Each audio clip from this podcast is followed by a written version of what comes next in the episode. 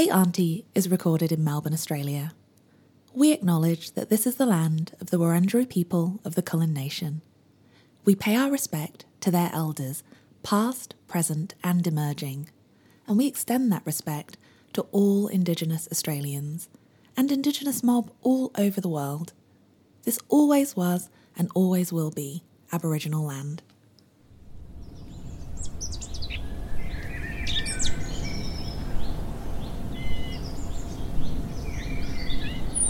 There you are. I've been expecting you.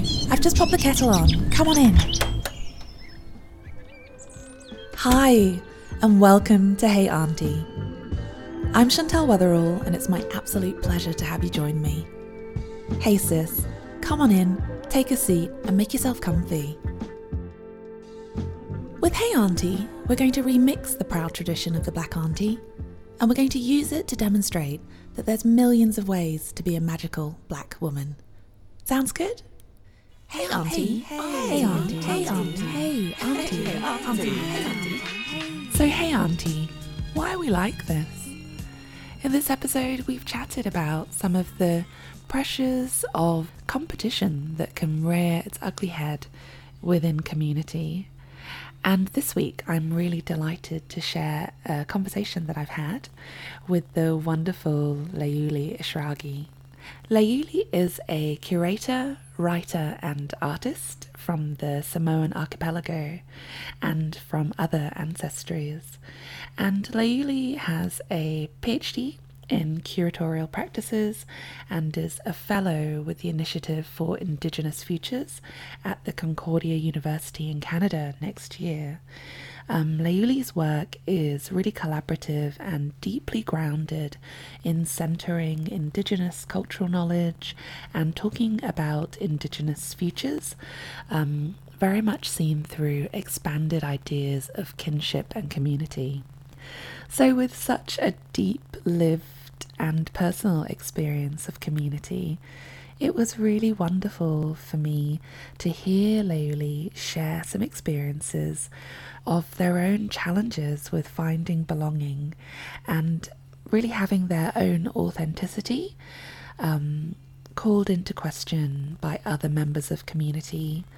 It really raises a double bind that many of us face of feeling like we don't quite belong in the white world, but that we aren't quite welcome in our own world sometimes. How cultural practice and cultural standards and cultural expectations can be used to compete with and silence each other, and how challenging it can really be when you're trying to push back against the pressures to conform and trying to stake your claim to your own identity.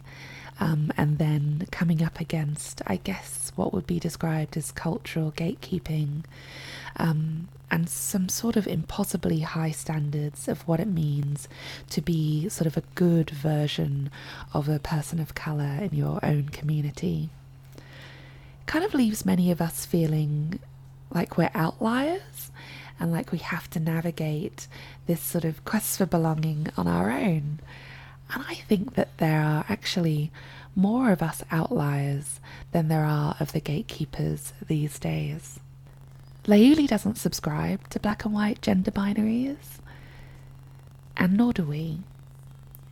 We are a community of self-identified black femme folk, and the more I share with and learn from this community, the more I understand that we are such an expansive and diverse group of peoples, and that our ability to relate to each other as such is part of what is so beautiful about us and our cultures. So the start of our conversation touches on that, and we really expand out from there. I found this such a reassuring and affirming conversation as somebody who didn't really grow up within a um, really thriving black cultural group. I've been sort of cautious sometimes trying to um, express myself and claim my place among my people. And so to hear somebody with such a sort of seemingly strong cultural identity talk about the challenges they've had too was reassuring and really reaffirming. And I think that for anybody who's ever felt that however hard they try, somebody will always come along and say that they're not X or Y enough, just not not black enough, not indigenous enough, not something enough, then I think that you'll find this really enjoyable too.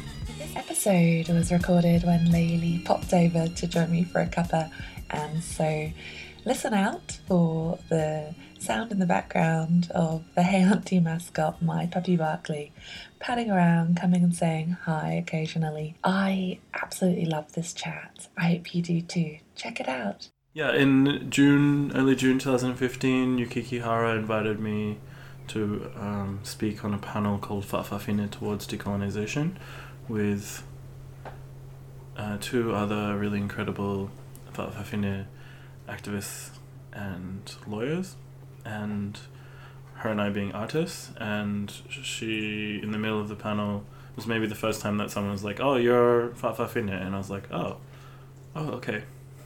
Yeah. yeah. And, uh, and some people in the community um, disagreed with her, and it was like, no, he's too male presenting, all this kind of stuff, which is like a real policing of identity. And I, I don't, I think because I live here, it doesn't really matter. The way that we define ourselves is not the way that the majority of society perceives us. Because, um, you know, Western binary and all of this stuff that comes from European knowledge is what is assumed first, rather than any kind of understanding of different indigenous practices and ways of relating in community. So that was maybe the first time that somebody was like, oh, you're not man or woman, you're another place. And how did it feel to have somebody who you respected within community say to you, you know, there is times when people label you that feel kind of like a bit of an assault, mm. but that sounds like something very different. Yeah, and it was in a public forum. Like, Yuki is very fierce, very smart, really one of the only Samoan artists, one of few, sorry, that give me a lot of critical uh, feedback and framing. And around that time, we still had a Contemporary Pacific Arts Festival in Melbourne, and I think a lot of what we were trying to do was push complexity and not just like noble savage can speak English, you know, like that we're allowed to be full people. Yeah, um, imagine. Yeah, and so, and then recently I've been feeling like a lot more of my friends are identifying as non-binary or trans, and and a lot of friends in Canada and North America in general uh, have this another term that's uh, I think it came out in the early nineties called Two Spirit, and I agree with that as well, and, and some people, some friends of mine use that for me in that sense as well. But I think actually when I was trying to explain trans identity to my mom at Christmas, she was like, oh yeah, well, we change gender states throughout the day, depends on what you're doing. And I was just like, wow, okay. And then I was like, well, then still like gendered roles, but then I think it's the way she understands it is very different to um, woman at home, man at jo- at the work at workplace, um, because young men are the ones who do the cooking for the communal households in Samoan culture, and and everybody, I think a lot of people have different gender expressions. Not that it's all idealistic, but yeah, I'm just kind of enjoying realizing that I'm pretty fluid. Yeah, I really have noticed, especially when I talk to younger people, that a lot of the things that we are sort of wrestling with, going, no, I want to get this right, they're just they just it's second nature to them. They're like, yeah yeah I, I think I was reading a really interesting piece yesterday about um, about protocols and how like a policing around protocols is kind of missing the point. It's got to be wellness, it's got to be fullness, sustainability. Yeah, because I think I can absolutely understand um, as a person, especially if you've had to kind of stake a claim to some space for your identity and personhood, to say, no, I've worked really hard and kind of had to go through some significant hardship to actually stake a claim to this identity for myself, and I wish for you to respect that. Mm. From my own experience, the thing that I think it throws up potentially then is a risk then that people who want to be respectful and welcoming and loving of community um, then just get too focused on that. Totally. And not on the whole person. Yeah. Like, oh, you misgendered somebody. But, for example, in Samoan language, there's one gender pronoun. It's for everybody. It's gender, it's neutral. There isn't a duality of male and female. There are different genders, but in the language, there's no... The pronouns aren't the issue.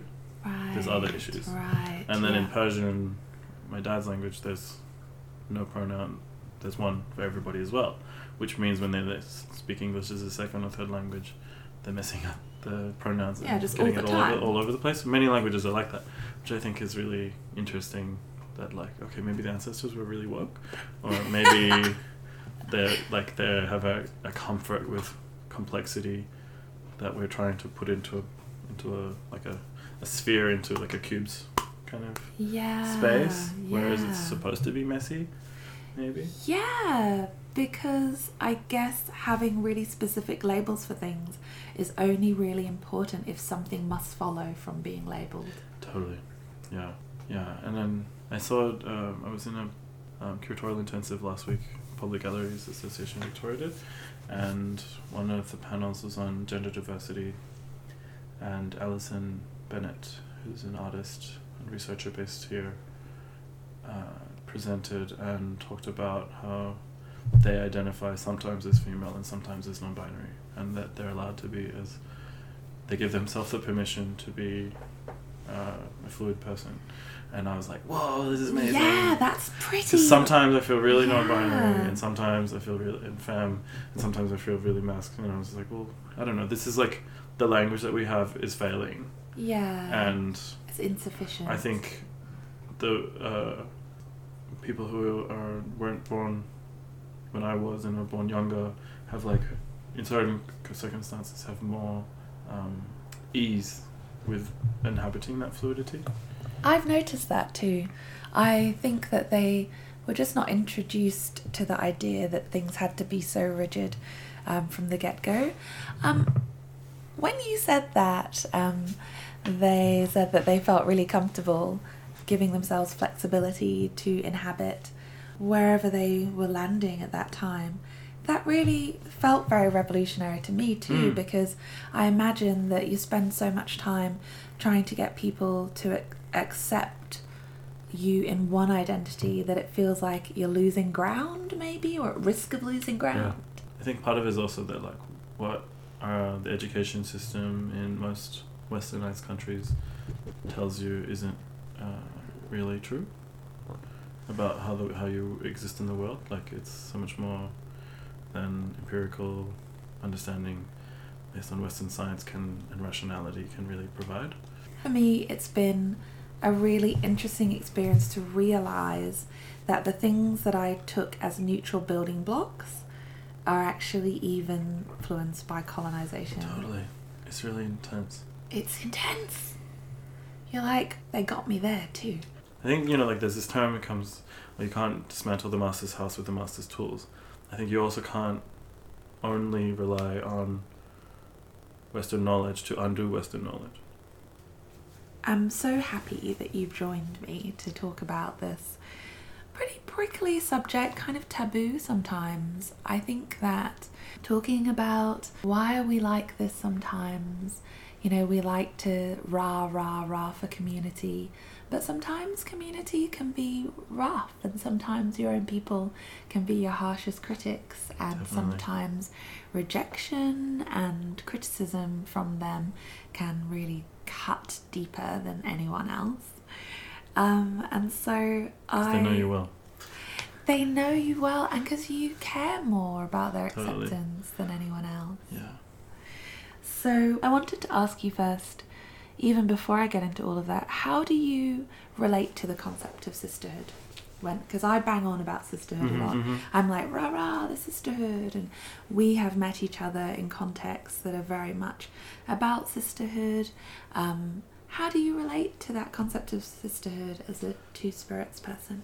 I think it's um, the most matriarchy, sisterhood, I wouldn't say the divine feminine, but that kind of uh, idea, that kind of um, pivot in the world is the most important one for me. I come from a very strong matriarchal family, my grandmother, my great-grandmother, my mother, um, very, very big family. And so I think bloodlines-wise, matriarchy, sisterhood is very important, and my mom's best friends are still her sisters, you know, decades and decades after they've, they haven't lived in the same place. They're still always on the phone, and you know, Facebook Messenger makes That's it easier, so beautiful. That kind of thing. And then the chosen family for me is like really, really important, which I've been thinking more in terms of kinship and that we're kin.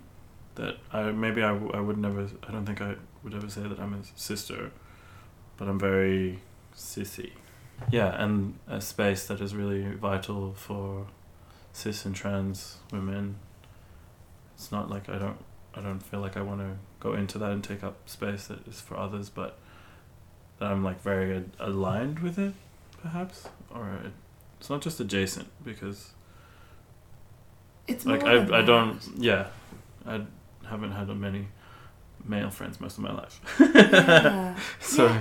But that's, that's it's, the thing. It's such an it's such a really great thing to get to chat with you about, because that's very much something that I've been reflecting on with the podcast, because I was like, well, you know, if this is your community, right? This is your community.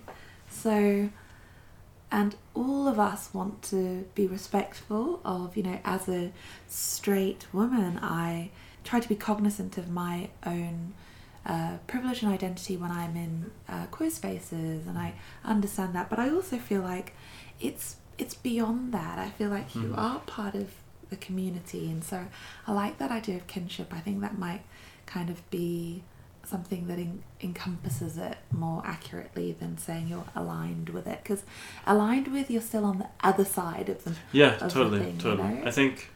So uh, I think a lot about what Lindsay Nixon wrote in terms of kinship, and brought together lots of different voices across Turtle Island in the kinship issue of Canadian Art Magazine last June, so June twenty seventeen.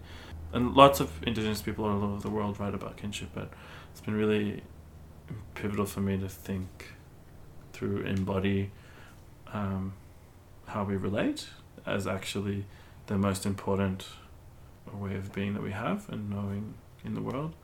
And I wouldn't say that Europeans don't have it, but they they turn it off pretty quick. Yeah. You know, all sorts of people relate, but uh,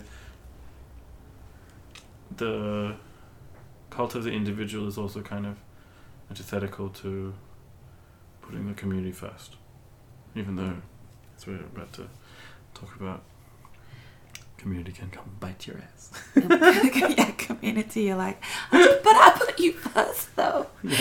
No, I, I really, really hear you on that, because I read something Nika Gurry put on Instagram a while ago, and they'd just been overseas travelling, and they were thanking uh, friends and relatives, and they said that they've been reflecting on it and come to the conclusion that um, black folks have family mm. and white folks have friends. Yeah. And that if you get it, you get it, you know? Totally. And I think that speaks of kinship, and that speaks of the critical importance of how we relate to each other, as you say, and why for me it's really important to be mindful of how I'm relating and how I'm throwing out this idea of sisterhood, and wanting to make sure that it's in a way that is saying to all the people who I consider my kin that they are within these smothery grab and hug arms of mine. You know, not making anyone who I feel is kin feel like they are a spectator. Yeah. Because there's a lot of room for spectators, and I say in the introduction to the podcast that if you don't self-identify as being a member of the kinship group, then, you know, you're very welcome to sit with us, as long as you know that your experience will not be centered here. Mm. That's beautiful. so everybody's welcome, but I think it's really important to really reach out to your kin in a way that says, now you're, I consider you part of this if you want to be part of this. Totally. Yeah, that's beautiful. It's really meaningful. And because kinship is so important, I think that is why it's so hard when it doesn't work, when you are opening yourself up and reaching out to people and it it kind of bites you in the bum a bit. Um, for you, do you have a story of an experience that kind of exemplifies kind of maybe being undercut or excluded by community, by kin? Yes. Um, I had recently moved to Melbourne in this time and I wanted to, maybe a few years in, maybe th- two or three years in, and I wanted to uh, curate an exhibition with all these different works by different artists from across the Great Ocean, and I asked my mum what what would be a term that we would use that wasn't the term Pacific to refer to the ocean, and she said Leva O Motu, so like the relational space between islands. So I was like, oh, that's uh, totally that's great. And when I went to use it, I was talking about it with some artists and they were like, oh, did you get permission to use that term? I was like, from who? And they're like, oh, from these elders in Werribee. And I was like, I don't, I don't know those people. I grew up in my village with my grandma and I grew up in Brisbane and all around Queensland with our family. Like, if my mother t- get, told me that term, why do I need to get permission from somebody who I don't know? Yeah, and it wasn't like an established cultural practice that- Yeah, I think perhaps like permissions around language are, uh, they're really important in many other cultures, but I don't think in the same way in Samoan culture. Samoan culture is about facing yourself and putting others above you. So if talking about relational space between islands, I don't think anyone's necessarily, uh, it's not like I'm putting myself, big noting myself. Um, but I think it was read as a threat. I and, see. Uh, I found it really hard because I was quite young and um, I felt really like taken aback, and I think I just I didn't I didn't do that project in the end. Oh kind of, wow. Yeah. Wow, that example is so good because that is something that I think is interesting to explore, which is how people can use cultural knowledge to undermine each other. Yeah. And for look, maybe that person was really concerned about the cultural protocol, or maybe that person saw a young person doing something that they thought you needed to be brought down a peg or two, and yeah. then they used that to undermine you. I, I, I really feel that we don't have that kind of protocol. I, I mean, this is many years later, and it's still it's still the first example that comes to my mind when I yes. think about being cut down. And I think somehow we get really infected with this um, authenticity dogma from Europe, that you're only a real native if you have all set things, you speak your language, you, you're supposed to be completely compliant into a Western worldview, but also completely never been touched by centuries of missionary violence, mineral extraction, slavery, everything. Mm. So it's like you're never enough. You're never enough. Yeah, I think it's hard because I don't want to riposte with like, oh, but I grew up in our homeland and you didn't. Well, that's the thing though, isn't it? It, it can put you in a race to the bottom, right? Where yeah. we start to jab at each other in these ways. But I know um, when I first started the podcast and I shared it on a forum that I'm in online, um, a young woman reached out to me and she said, I would love it if you did a show about claiming your culture, mm-hmm. because she said, I am mixed race and I often feel that authenticity fear, because as she grew grew older and wanted to really claim her her culture, she started to really worry that people would say, no, yeah. you you can't, you can't claim that, that's not yours. And I think that that is such a multi-layered thing for us. Um, You know, we grow up in the dominant culture, many of us, or, you know, have to move through dominant culture um, to get by in life. And I think it takes a lot of courage yeah. to even step forward and grow into embracing who we are, who we are, and who we're responsible to. Yeah, who claims us. Yes, yes. If we have that privilege, the kinship that's activated. Yeah. And wanting to be claimed. Gosh, I Being think Being ready that's... to be claimed. Yeah. And feeling worthy of that, I think, is such a, a laden thing, and so much part of this, and so much part of that interaction that you mm. had with that person, because you were kind of putting your head above the parapet, you know, co- stepping out, being brave, and somebody within community was like, you know. Yeah, and I think it's it's, um, it's made me think about what you were just saying about artists who have similar genealogical cultural connection as me, but they won't publicly state that they're Samoan. And I think because of the way that um, my family's genetics and their family's genetics, they're more fair passing, um, which is a very contentious term, but it doesn't have to impact their work. And they're like, and so some of them I was like, well, why don't you say you're Samoan? Oh, my work doesn't have these motifs, doesn't deal with these things. And I was like, but you're Samoan. We need as many messages to go out to all sorts of people to say that we can be complex, multiple. Yeah. And I don't know. I don't know if maybe I'm one person who's saying you can come, you can identify if you want. It's up to you. And if there are lots of other people who are cutting them down, who are saying you're not, you're not enough, you're not brown enough, you're not this enough, you don't speak our language, all this yeah, kind of stuff. Which is the same messaging I got, but I somehow pushed back. Yeah, and then the race hierarchy that's been internalized in the Samoan archipelago has white mixing with Europeans at the top, and then mixing with everyone else far, far below. You know, that there's a there's this like unstated desirability of mixing Samoan with white and not mixing with everyone else, which I think is like deeply in, um, internalized racism, and it's gone. It's done. We're we're we're not that. We're we're never that. And we will never be that. It's internalized though, isn't it? Totally. It's already internalized. It's deep within us. Yeah. And so it would have taken a lot of courage as a young artist to say, I want to proudly claim my heritage and claim this space. And then somebody takes the wind out of your sails like that. It was it was one of many, I guess. One of, one of many. But oh. it's, uh, you know, it's not poor me scenario, but just very interesting what people choose to get angry about mm. or to come and come for you with.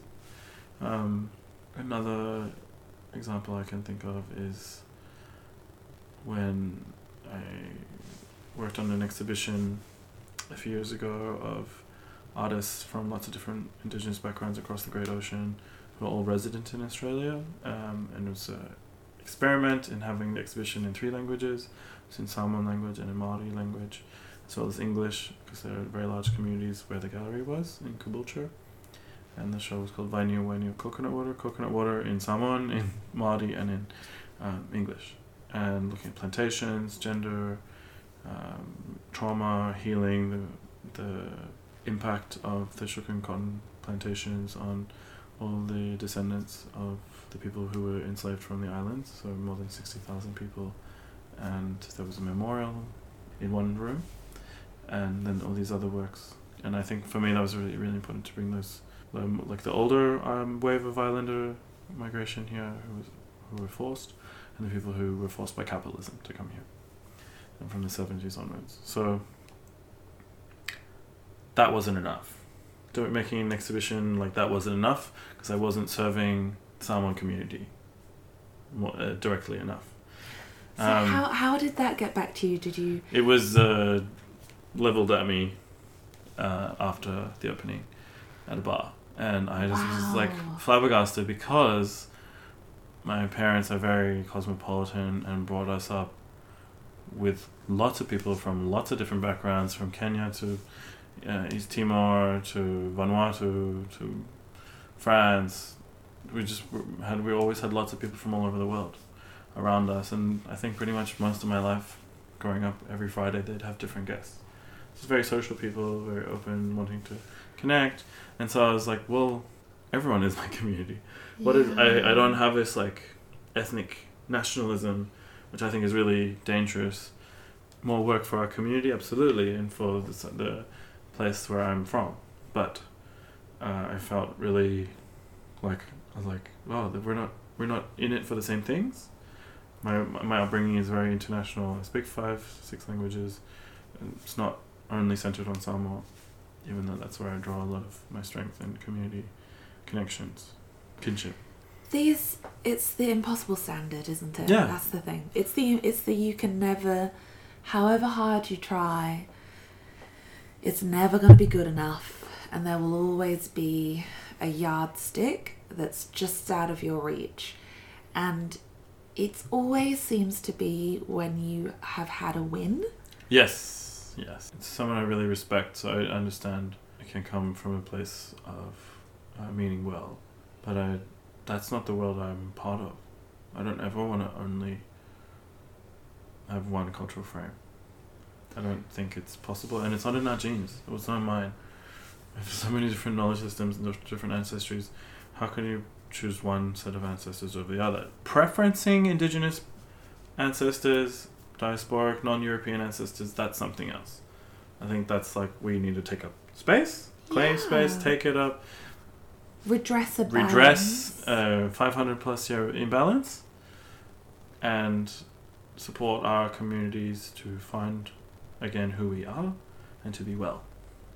And absolutely for me that means that our archipelago needs to not be closed.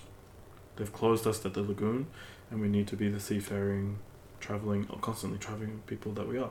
What you said is so true, because I think the last point you make is really of paramount importance, which is for our people to be well. Because I think that, as you say, this was shared with you by somebody who you respect, and you know that at least at a conscious level it was done with the best intention. But I think what we need to remember is that when we apply these impossible standards to each other, it really impacts our well-being. Totally. And I also think it's part of what pushes people away from engaging with their culture. Totally. There's this toxicity around who you're doing, what, what are you doing. I think if I were to define myself only in the terms of Samoan community, I wouldn't be Samoan. Because I'm not Samoan enough on many, many people's uh, measurement. I believe in our indigenous religion. I don't believe in Christianity. That's going to alienate ninety-nine percent of Samoans, let alone, you know, being, uh, trying to undo a lot of the internalized shame around our spirit, our sex, our gender, everything, our ways of being. Um, so I don't want to only be Samoan, because what it is right now is not well across generations. So... But I am Samoan because of my family, because of my ancestors and where I think we're going, where I hope we're going. But it's, um, yeah, I don't know. I feel like I'm always like a fish out of water, very weird to the majority of Samoans that I meet. They're like, oh, but you don't, you're not into rugby and you're not into this. And I was like, and then even with the academic ones, you'd think I'd perhaps be more aligned with. It's still like, oh, it's like outlier. I'm like, oh, I've been an outlier my whole life. That's fine. Just me and my outrigger canoe. Just do my own thing over here. It is interesting, though. I think there's so many of us who feel like outliers. And if our... It's com- all archipelago of us. Do you know what I mean? Like, if our communities are making so many of us feel like outliers, then... I think there is a lot to be said for the outliers kind of joining hands and saying, actually, we are the community now. Totally, totally. I think that interface of what we were talking about before where, you know, there's like, you have family or you have friends. And I think uh, I don't have a lot of my blood family near me geographically. So my friends feel a lot of these... care, nurture roles and responsibilities that I have towards other people. So it's um I think it's a beautiful mix. Yeah. It is. And the, the like the community, I think it's like a overused term sometimes when it's like mega vague, but when we're Like, you know, if you say the community, the word community, you know who you mean. You can, you know, see like twenty faces.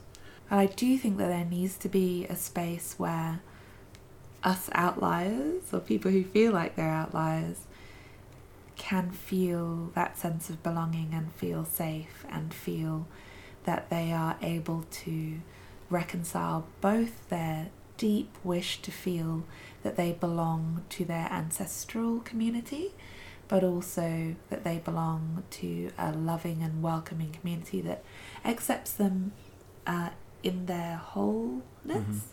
and that those two don't have to be um, mutually exclusive. Totally. Short answer, yes.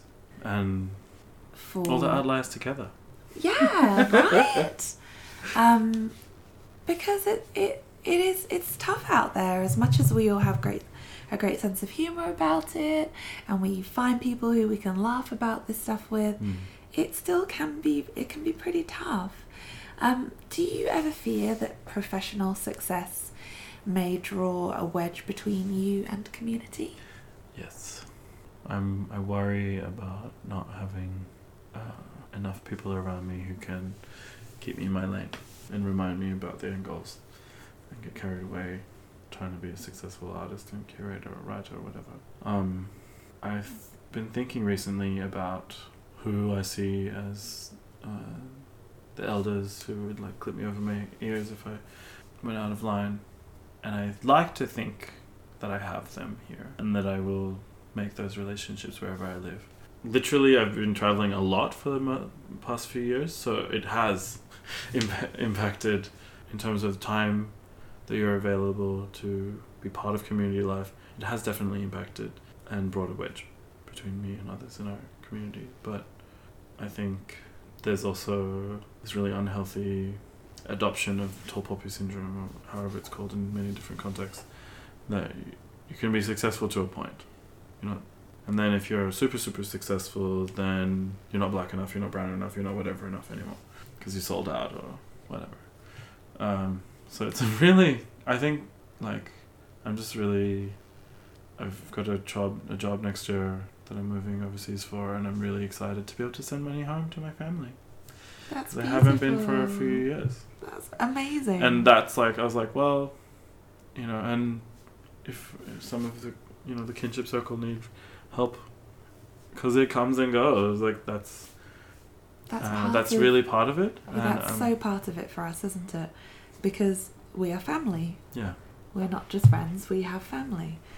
And, yeah, I, I'm so happy for you, number one. Because, you know what? It's hard out there. And I love to see people thriving.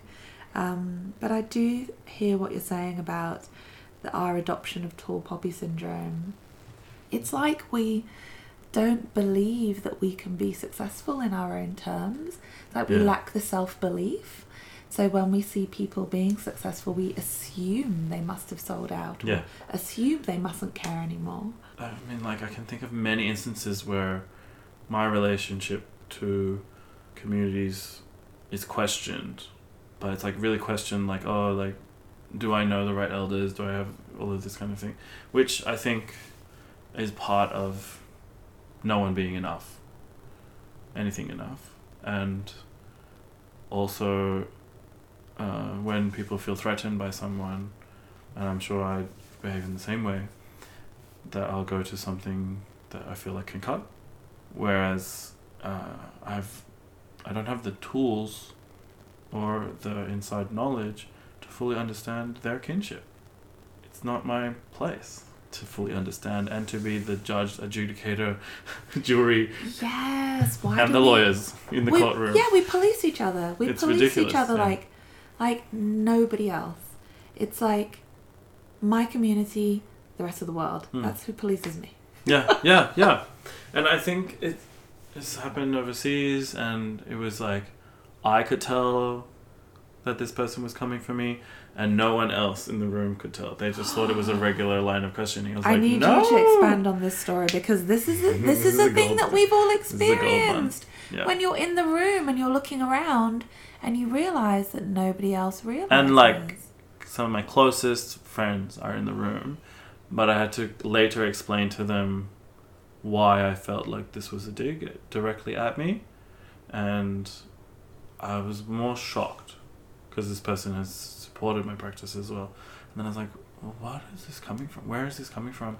And and I think it's because there our work sometimes aligns. So this is in your capacity as a curator. As a curator, I'm talking about these different things in the presentation, and one of uh, the fellow delegates comes for me in a public way in the question and answer and really questions the validity of what I'm doing, and and out of respect in the Samoan way, I just defer and I just say yes, okay, uh, or like I understand where you're coming from, and I won't.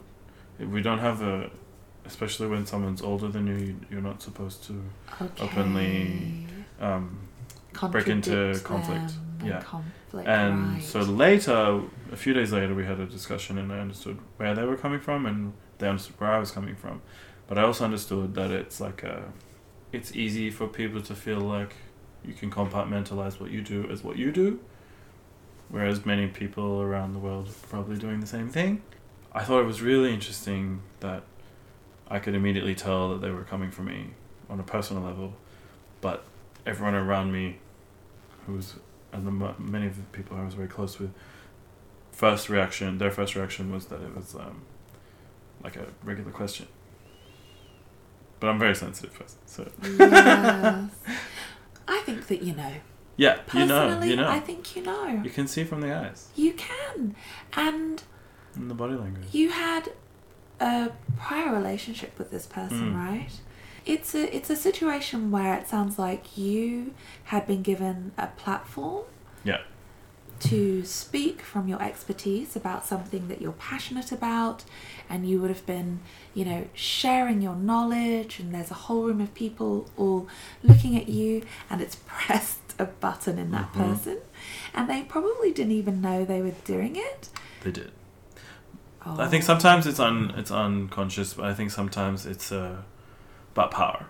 Why are we cutting each other down over the scraps? We want everything back.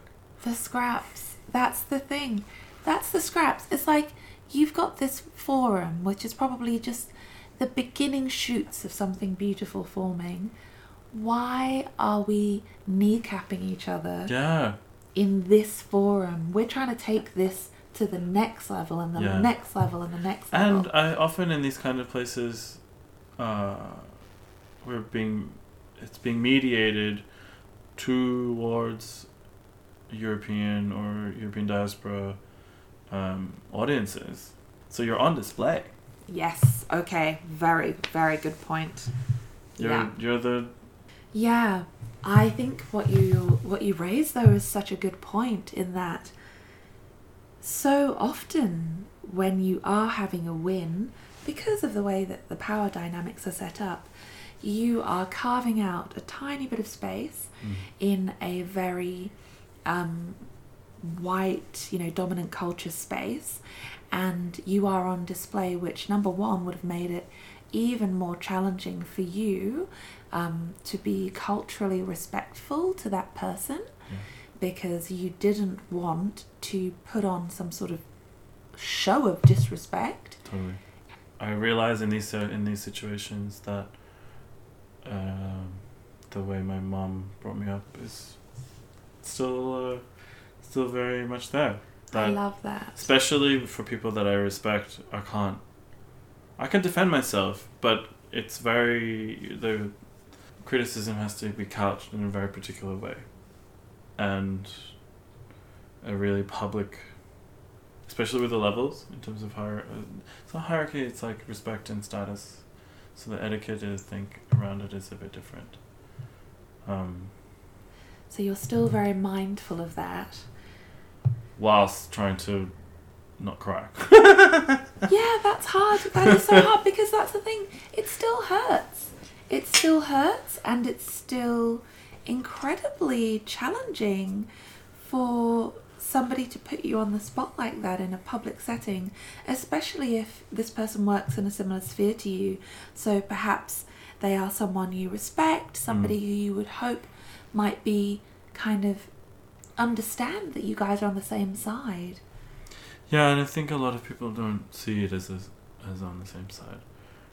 Is, there's no way that we can know everything about the circumstances that somebody has for speaking. So I think it's... Um, I think it also, like, are we allowed to make mistakes? Which is always supposed to be perfect. It's ridiculous. The experiences that you've had of people undermining you, doing this... Uh, sort of having ridiculously high standards and critiquing, which I think is all just another part of undermining and competing. How has that influenced the type of um, supportive person in community and with your kin that you try to be? Yeah, I think maybe I just internalize stuff and then find a way to express it as an artwork or as a, an opportunity for others. I, d- I definitely think that It doesn't, it maybe it might, it might depress me so that when something happens or um, stop me for a while, but it doesn't stop me for good. Thanks again to my amazing guest, and thank you for listening. What do you think? heyauntiepod at gmail dot com, Facebook or Instagram. That's auntie, A U N T Y. Don't forget to like and subscribe and join us in a week for the next show.